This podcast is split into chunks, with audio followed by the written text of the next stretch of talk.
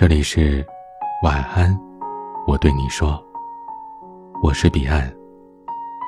想要收听更多节目，欢迎关注我的微信公众号 DJ 彼岸。网上有这么一句话，相爱容易，因为五官；相处不易，因为三观。一直以来，不管是交朋友还是谈恋爱，我们都相信找一个三观相合的人事半功倍。因为三观相近，在面对不同事情的时候，总能有一种默契，不会因为意见不合而引发争吵。因为三观相近，聊起天来不用顾忌到说了什么不该说的，从而去影响两个人的感情。和一个三观相合的人在一起，就好像在这个世界上遇上了另一个自己，那种与君初相识，犹如故人归的喜悦，简直就是上天的恩赐啊！而三观不合又到底有多尴尬呢？让我想起之前看到过的一个段子，说是三观不合真的不能做朋友，因为思想、感情、经历、感官全都不一样。就像我说大海很漂亮，你却说淹死过很多人，这的的确确是一件很煞风景的事儿。当然，类似的事情还有很多，比如我说这个电影真好看，你却说拍得像一坨屎；又比如说我痛恨某些侵害女性的罪犯，你却说这是女孩子自己活该。所谓话不投机半句多，大概就是这样子。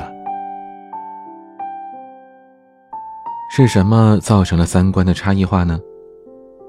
有人说，家庭、成长环境、教育背景塑造一个人的性格谈吐，也决定了社会阶层。情感共鸣的基础在于性格和三观的相合，这是不在一个社会阶层上的人难以产生的。对此我深感认同。就说我大学的室友和她男朋友吧，两个人在大学时因为社团上的工作频繁接触，日久生情，不论是外貌还是才学，在外人看来都是很登对的。当然男生也很宠女孩子，感情是不错的，但时间久了弊端就出来了。女生家庭条件不错，对自己的生活要求是极为精致的，吃喝玩乐消费一向很阔绰，这让男生有些不能接受。虽然两个人曾经沟通过，也互相迁就过，但女生过惯了那种衣食无忧的生活，觉得总是斤斤计较着过日子，难免是没意思。久而久之，这感情就变味了。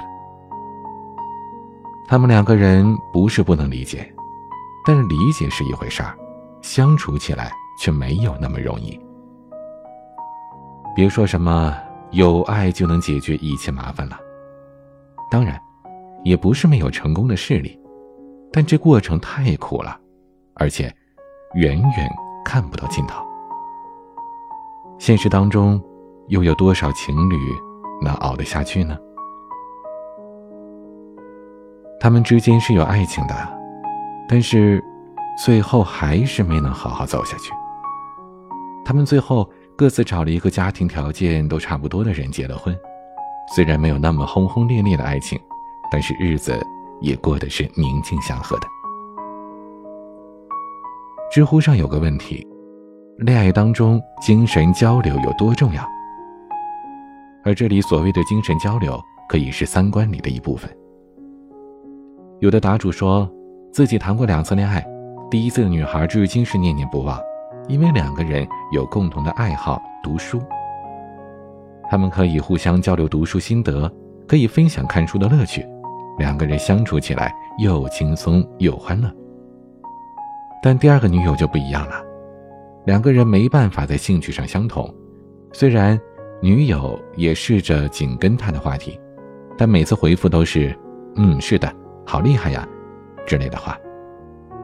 因为没有办法交流，最后不得不分手。这也不难理解，为什么很多人会喜欢上一个跟自己截然不同的人，可随后却是跟自己一个很像的人在一起了。因为前者是惊艳时光，但我们需要的是一个能温柔岁月的人。但是也不是绝对需要三观一致才能谈恋爱的。比起三观，一个人的性格如果足够好，可以包容下不同的看法，那这样子的谈恋爱也不见得就会不甜。比如我认识的一个姑娘，她喜欢二次元，喜欢玩 cosplay， 不定期的就会跑去漫展。这样的女孩子啊，在很多人眼里看就像是一个异类的存在。如果按照三观找对象的定律，她的另一半应该也是这个圈子里，才不至于两个人相处格格不入。不过恰好相反，她的男友不仅不混圈，而且还是个妥妥的理工男。但是呢，她男朋友性格好，她从来不会勉强自己一定加入女友的那个圈子，也不会觉得女朋友玩 cosplay 是多么惊世骇俗的事儿。相反，她会给自己的女友绝对的自由。她足够尊重女朋友的兴趣，听女友说那些看起来特别高深的东西，虽然不懂，但是他还是愿意当一个合格的倾听者。用他的话来说，他不仅不觉得有隔阂，反而觉得女友给了他一个很不一样的世界，让他知道原来这个世界还是那么的多姿多彩呀。张浩辰在《我与世界只差一个你》里边说，遇到一个喜欢的人其实不难，多少爱情都开始源于喜欢，结束于了解。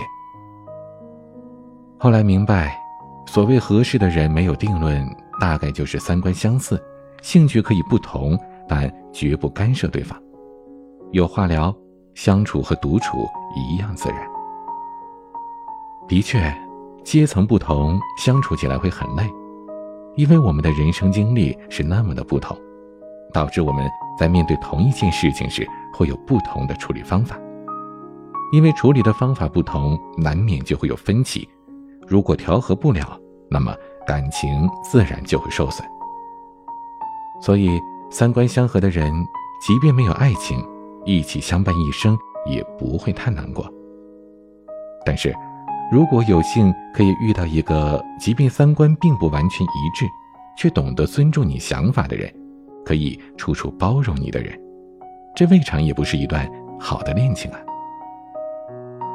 因为就算我们出身不同，遭遇不同，阶层不同，但如果性格恰恰互补，那也是极好的。这样我们就好像同时拥有两种不一样的精彩人生。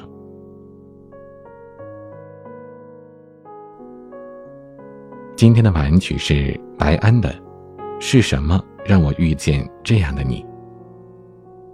欢迎加入听友微信群，加管理员的微信彼岸家族的全拼就可以了。我是彼岸，晚安。是什么让我遇见这样的你？是什么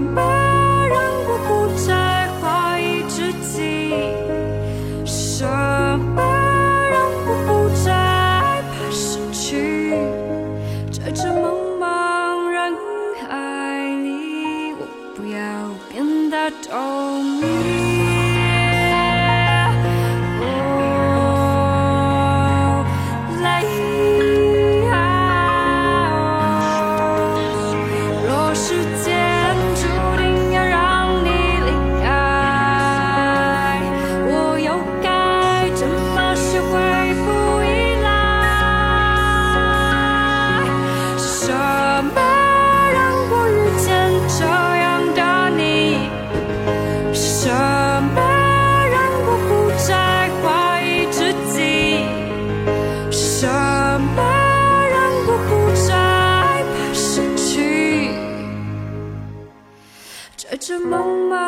人海里，